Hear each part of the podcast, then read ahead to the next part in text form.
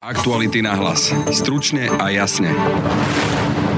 Talianské voľby priniesli drvivé víťazstvo krajnej pravice. Aké následky to bude mať pre Európsku úniu? A bude nová talianská vláda, tak povediac, strkať nohu do dverí aktuálnej únijnej jednoty? Odpovie analytička Barbara Zmušková. Taliansko má aj právo veta, napríklad keď príde na sankcie, alebo aj zmeny v Európskej únii, ako teraz sa rieši napríklad, že či by sa mali zmeniť základné zmluvy. Vojna na Ukrajine, protiruské sankcie, ako aj energetická kríza. To sú aktuálne zrejme tie najpálčivejšie problémy, ktorým dnes čelí Európska únia. No a ich následky si už vyberajú aj svoju politickú daň. Výsledok talianských volieb, v ktorých zvíťazila krajne pravicová trojkoalícia, totiž môže byť ďalším ohrozením stability a jednoty únie. Strana bratia Talianska spolu s ligou Matea Salviniho a vpred Taliansko Silvia Berlusconiho totiž v predčasných voľbách získali vyše 40% a už teraz možno cítiť zo strany Európskej únie istú nervozitu z faktu, že ku kormidlu jednej z najväčších európskych krajín sa dostalo tak krajne pravicové zoskupenie, akými sú bratia Talianska. Čo všetko spôsobilo volebný úspech ultrapravice v Taliansku a ako môžu Taliani ohroziť jednotu a stabilitu únie? Odpovie analytička portálu Euraktiv Barbara Zmušková. No a v druhej časti dnešného podcastu sa pozrieme na slovenské reflexie rastu popularity európskej krajnej pravice ako aj na aktuálne politické dianie tu u nás, na Slovensku, a to očami šéf-redaktora Aktualít Petra Bárdyho. My sme pomaly 30 rokov od vzniku samostatného Slovenska a ukazuje sa, že veľmi veľká skupina ľudí sa nevie identifikovať s touto krajinou, neverí jej, neverí inštitúciám, ktoré by sa mali o nás starať a ktoré by nás mali chrániť. Počúvate Aktuality na hlas. Pekný deň a pokoj v duši želajú Denisa Žilová a Braň Dobšinský. Získajte štýl a pohodlie za polovicu. Nová edícia Play od Hyundai prináša atraktívne čierne doplnky a skvelú výbavu.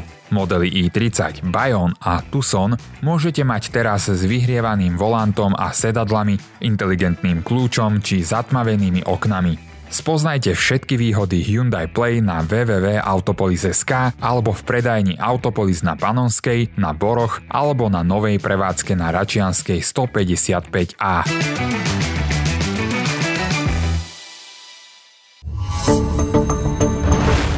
O politickej situácii v Taliansku sa porozprávam s Barbarou Zmuškovou, analytičkou z Euraktivu. Dobrý deň. Dobrý deň. Taliansko má za sebou predčasné parlamentné voľby, ktoré vyhrala strana Bratia Talianska a v čele strane je Georgia Meloniova. Čo vieme povedať o tejto strane a o tejto možno budúcej novej premiérke? Uh, Georgia Melonia je strana, uh, predstavuje krajnú pravicu. Ona osobne začínala v neofašistickom hnutí, to znamená, že ako mladá politička naozaj sa nestránila uh, tomu, že verí v tie fašistické hodnoty. To bola strana, ktorá e, používala aj vlastne tie symboly. Je to veľmi podobné, ako Slovensko si vie predstaviť, ako napríklad LSNS. Mariana Kotlebu začínala tiež s tými presne neofašistickými koreňmi a potom neskôr sa od toho trochu e, odklonila a neskôr teda tá strana podobne ako napríklad sa od LSNS odklonilo Republika a už sa prezentuje ako súčasťou toho normálneho e, politického života, tak podobne aj Georgia Meloni sa už teraz prezentuje iba ako e, konzervatívna politička, ale stále tá strana má stále hodnoty e, krajne pravicové, čiže nerozprávame sa iba o nejakej umiernenej pravici. Ona bojuje za zmenu alebo odobratie niektorých práv, ktoré majú e, menšiny, čiže bojuje proti LGBT komunite, proti migrantom a straší pred nejakými progresívnymi hodnotami, tak ako to vlastne poznáme od iných krajine pravicových hnutí. Dá sa nazvať túto stranu extremistická, alebo už nemôžeme ju takto nazývať? Závisí to samozrejme od toho, ako ono bude teraz konať, alebo to je jeden z tých argumentov, že mali by sme jej dať šancu ukázať sa, že ako bude, čo bude presadzovať. Ona hovorí, že napríklad nebude bojovať za sprísnenie potratovej politiky, napriek tomu, že v to osobne verí, ale v Taliansku to nie je nejaká populárna politika, tiež hovorí, že sa nechystá, eh, lebo v Taliansku napríklad nemajú manželstvo pre páry rovnakého pohľavia, ale majú tam registrované partnerstvo, tak tiež hovorí, že sa nechystá proti tomu bojovať. Vieme, že ona osobne napriek tomu, že sa snaží legitimizovať a, a už sa neprezentuje a že napríklad tými úplne tak ako na začiatku, tak vieme, že stále sa snaží vo, v logu svojej strany ponechať napríklad symboliku takého plámenia, ktorá bola spo, spojená s tými, um, s tými jej koreňmi. Takže budeme musieť ešte uvidieť, že do akej miery ona sa to rozhodne praktizovať v tej politike. Vieme povedať, čo sa stalo v Taliansku, alebo aké sú v Taliansku nálady, že vlastne takáto strana vyhrala voľby?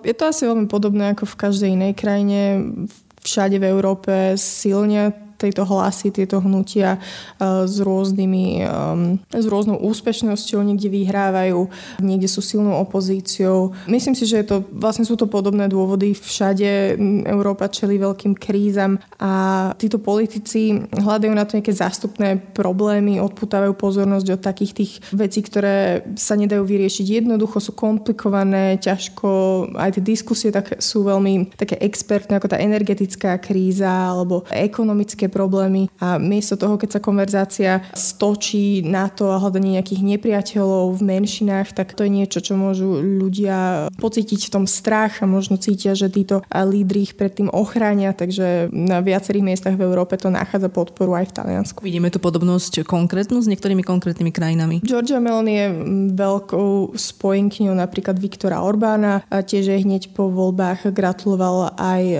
polskí predstavitelia strany práva a spravodlivosti spravodlivosť. Takže to vidíme, že aj v Európe sa vlastne teraz už tvorí ten blok, do ktorého teraz môžu viacej patriť napríklad aj Švédi, podľa toho, ako tam dopadne um, tvorba vládnej koalície.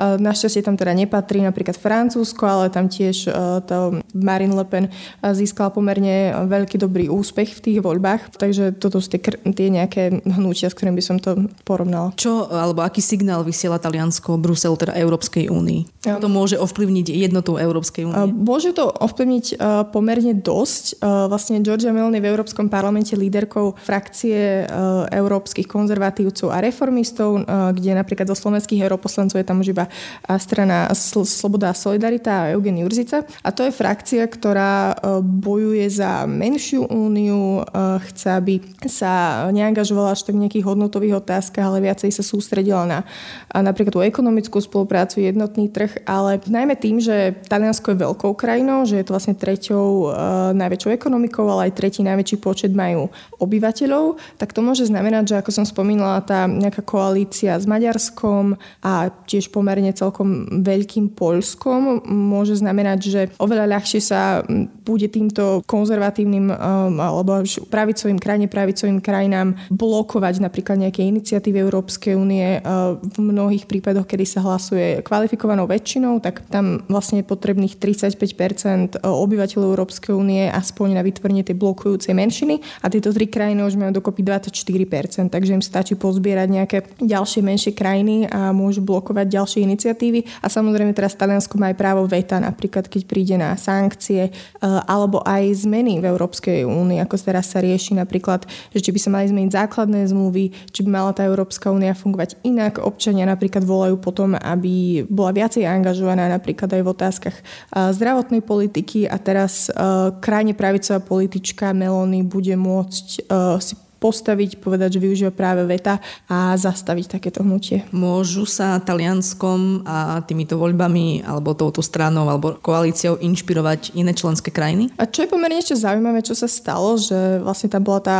pravicová koalícia z Melony, a tam bol vlastne Matteo Salvini, ktorý má tiež veľmi takú protiimigračnú, populistickú až krajne pravicovú stranu, ale bola tam vlastne aj e, strana vpred Taliansko Berlusconiho a toto bola strana, ktorá má podporu podporu v Európskom parlamente e, frakciou Európskej ľudovej strany a to sú čist, toto je, to je najväčšia frakcia v Európskom parlamente. To sú absolútne umiernení, stredoví, e, pravicoví politici, takže to je absolútne legitímna európska e, frakcia a ona vlastne podporil líder EPP Európskej ľudovej strany, podporil vlastne istým spôsobom túto celú koalíciu.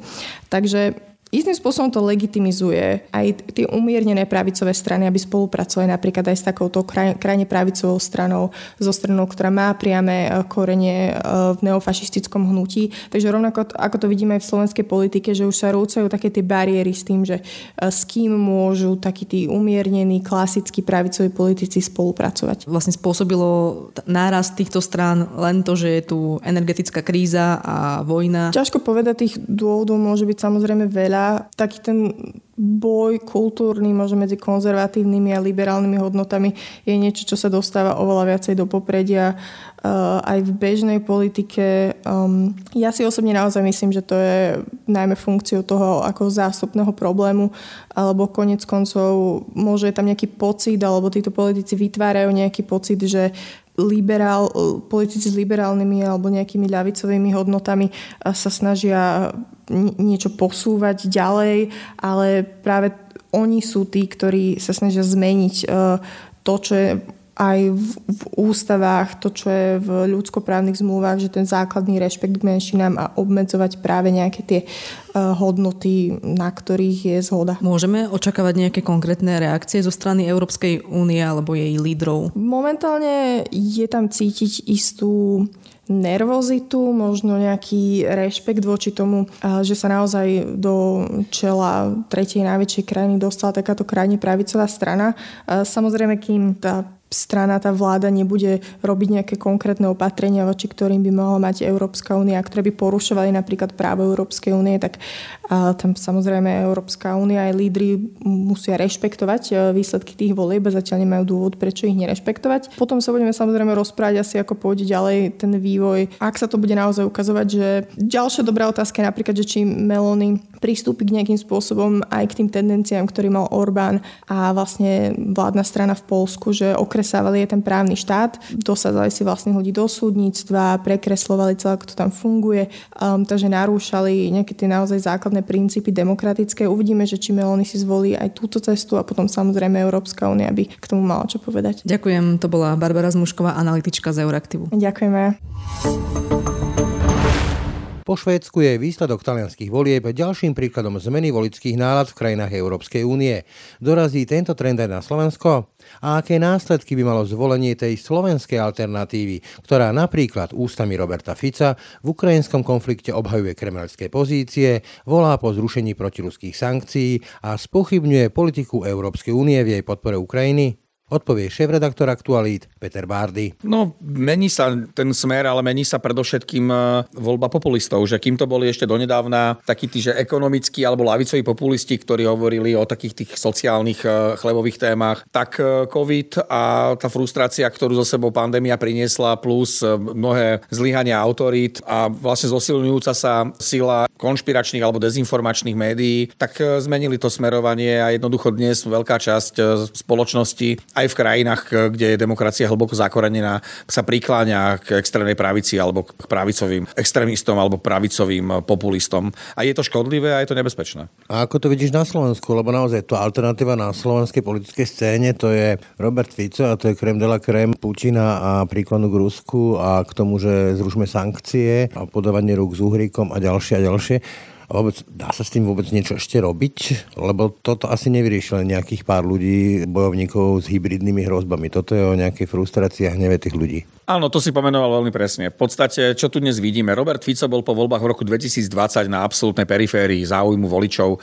Jeho výsledky v prieskumov klesali. To, že sa od neho odštiepil Peter Pellegrini so svojím krídlom, ktoré bolo naozaj v tom čase veľmi silné a vytvoril novú politickú stranu, tak to malo znamenať pre Roberta Fica to, že mu reálne mohlo hroziť, že, že ho vymažeme alebo že sa s ním už nikdy nestretneme vo vrcholnej politike.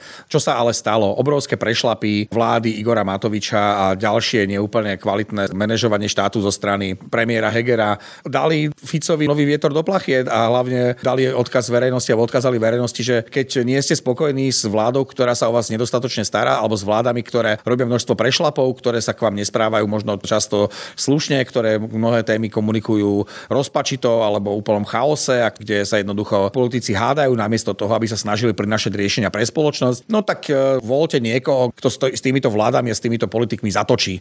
No a Robert Fico sa štilizuje do pozície človeka, človeka, ktorý je nositeľom akýsi idei revanšu, toho, že keď sa vráti e, späť na najvyššie poschodia politiky, tak e, urobí poriadky so všetkými tými, ktorí mu robili zle počas toho obdobia, keď je v opozícii. Tam sa potom natíska tá úplne kľúčová otázka. Začal by som asi víkendovými diskusiami, kde Igor Matovič v role ministra financí hovorí, že verí, že mu prejde jeho kľúčový zákon. On nerokuje, ako politici rokujú, on nehľadá dohody, alebo teda neavizuje, že to bude robiť. On proste verí, ako by bol nejaký biskup a minister. A tam tá kľúčová otázka potom znie, že či má ešte zmysel, aby táto vláda s tým, týmto amatérizmom pokračovala a ešte viac prehlbovala tú frustráciu voličov, ktorí veria parlamentnej demokracii, alebo je na čase naozaj rozdať karty na novo a ísť do predčasných volieb. No dnes je naozaj aj na mieste opýtať sa, kto vlastne chce ešte, aby táto koalícia pokračovala. A kto to vlastne chce z tých strán, ktoré sú aktuálne v parlamente, lebo Robert Fico síce hovorí o tom, že by chcel predčasné voľby a priniesol dve série referendových otázok. Na druhej strane veľmi dobre vie, že keby ho reálne chcel, keby reálne chcel predčasné voľby a keby reálne chcel referendum, tak by mal dostatok času odborníkov aj svojich vlastných vedomostí na to, aby referendové otázky o povalení vlády koncipoval tak, aby tie otázky boli Áno, boli nepriestrelné, aby, aby jednoducho nenarazili na ústavnú správnosť tých otázok. Čiže Robert Fico podľa mňa o predčasných voľbách hovorí len preto, aby hecoval na lady verejnosti, nie preto, že by ich reálne chcel. Sme rodina hovorí o predčasných voľbách veľmi otvorene a im v podstate je úplne jedno, či budú predčasné voľby alebo či budú riadne voľby. Oni naozaj sú nastavení na to, že veria, až prelezú cez tých 5% a potom budú drahou nevestou pre kohokoľvek, kto ich o to požiada. Republika sa cíti silná, tie prieskumy jej prajú a vykastrovaní alebo úplne že vyprázdnení Kotlebovci s Kotlebom, ktorý sa jednoducho musel stiahnuť, lebo je právoplatne odsudeným rasistom. Tí sa neponáhľajú do predčasných volieb, pretože im ešte do konca volebného obdobia ostáva zhruba 1,5 roka. Keď to spočítame, je to možno nejakých, ja neviem, 17 mesiacov, 17 mesiacov krát 5000 eur mesačne, tak sa dostaneme na príjem, ktorý si mnohí z nich už nikdy v živote nebudú môcť dovoliť.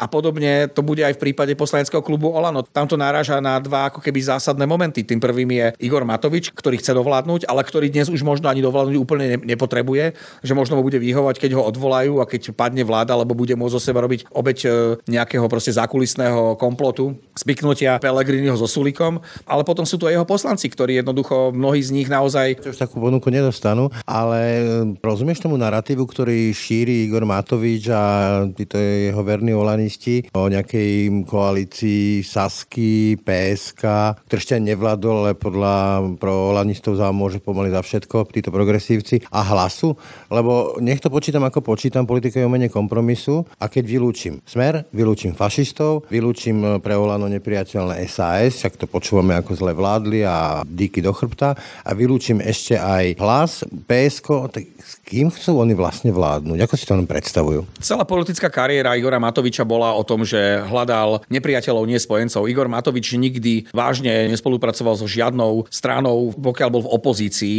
a ukázalo sa, že s tým má problém, aj keď bol v koalícii. V podstate akákoľvek politická strana, ktorá s ním sedela v opozícii, bola jeho konkurentom, aspoň on tak považoval. Aj to bol jeden z dôvodov, prečo trvalo tak dlho, aby sa vytvorila koalícia, ktorá by mohla byť alternatívou voči Robertovi Ficovi. Pamätáme si na vzťah Igora Matoviča s Belom Bugárom, ktorý v podstate od roku 2010-11, kde bolo zrejme, že Bela Bugár, ak bude akákoľvek iná možnosť, tak bude radšej vládnuť s kýmkoľvek iným, len nie s Igorom Matovičom. A to sa ukázalo aj po voľbách v roku 2016, keď sa radšej rozhodli do koalície so Smerom, ako by mal hľadať nejaké prieniky s vtedajšou opozíciou, ktorá mala veľmi teoretické šance na to, že by vytvorila alternatívu, ktorá v tom čase mohla ako keby postaviť vládu. Nakoniec sa ukázalo, že to samozrejme nebolo úplne reálne. Hej, čiže Igor Matovič nie je politik, ktorý spája, je to politik konfliktu a je to politik konfliktu naprieč politickými stranami, je mu jedno, či sú spolu v opozícii alebo spolu v koalícii. A tvoj osobný názor, je už dnes doba, keď e, výhodnejšie by bolo ísť naozaj do tých predčasných volieb, alebo naopak to udržiavanie vlády v takom stave, ako vidíme hlavne v tom parlamente, však to je úplne rozklad parlamentarizmu. Čiže je čas predčasných volieb, alebo ešte nie? Toto neviem odčítať. Ja by som bol najradšej, keby tu bol parlament a vláda, ktorí prichádzajú s riešeniami a ktorí riešia reálne problémy, ktoré dnes treba riešiť. A teraz tu nebudem hovoriť len o tých veľmi silných témach, ako je energetická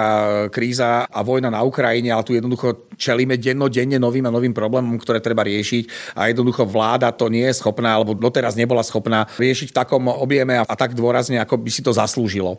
Čiže tam vidím ja hlavný, hlavný nedostatok, ktorý do veľkej miery nahráva opozícii a ktorý nahráva aj nedôvere v štát a v inštitúcie. My sme pomaly 30 rokov od vzniku samostatného Slovenska a ukazuje sa, že veľmi veľká skupina ľudí sa nevie identifikovať s touto krajinou, neverí jej, neverí inštitúciám, ktoré by sa mali o nás starať a ktoré by nás mali chrániť. Či je čas na predčasné voľby, ukáže možno tento týždňa, keď sa bude hlasovať o dôvere Igorovi Matovičovi. Tam sa možno ukáže, či naozaj je politická síla v parlamente na to, aby rozhodla o tom, že predčasné voľby budú. Lebo to je podľa mňa najdôležitejšie. Nie je dôležité, čo si o tom myslím ja. Dôležité je, že či je politická síla na to, aby rozhodla, že bude skrátené volebné obdobie a že budú predčasné voľby. Úprimne, môj názor je, že nastal čas predčasných volieb a nie je to žiadna legitimizácia nejakého hlasu, ktorý považujem len za naozaj odver smeru, ale jednoducho, čím dlhšie táto vláda bude pokračovať v tejto podobe a v parlamente, tak tým viac ľudí znechutí k tomu, aby vôbec možno prišli k nejakým voľbám. A úplne záverečná otázka. Ty si napísal aj teraz komentár, že túto republiku treba založiť od znova. To je vlastne ešte Šútovcov citát. Podľa teba je to už také zlé s nami, že naozaj si vyžerieme to, čo sme si nadrobili? Bude možno ešte ako keby že drsnejší, že nikdy to nebolo dobre s nami. To není o tom, že dnes sme dosiahli nejaké štádium, že treba to na novo tie inštitúcie prekopať, že niektoré treba úplne zrušiť, niektoré treba redizajnovať, niektoré treba od podstaty zmeniť. Toto je jav, ktorý vznikol v roku 1993, respektíve na prelome rokov 92-93. Zle zapnutý prvý gombik, aj? Absolútne a nič sa neurobilo preto, aby sa to zlepšilo. My naozaj, pokiaľ máme byť úspešní ako kraj, krajina, pokiaľ ľudia majú veriť eh, v krajine, pokiaľ majú byť spokojnými občanmi tohto štátu, tak jednoducho musia fungovať procesy, ktoré v demokratických fungujúcich krajinách fungujú a musíme to naozaj prekopať znova. Dobre, ale s kým? Lebo však eh, ako Masarykový rok, že demokraciu už máme, ešte to chce tých demokratov. Čísla ukazujú, že nám utekajú už takmer petina najlepších študentov, čiže vládnu nám štvorkári. S kým to teda zakladať od znova? No veď to toto keby som vedel, tak, e, tak som možno jeden z najvplyvnejších ľudí dnes na Slovensku. Peter Bárdyš, redaktor Aktuál. Ďakujem ti za rozhovor. Ďakujem pekne aj ja. Dnešné aktuality na hlas sú už na konci. Pekný deň a pokoj v duši prajú Denisa Žilová a Braň Robšinský. Všetky podcasty z pravodajského portálu Aktuality.sk nájdete na Spotify a v ďalších podcastových aplikáciách.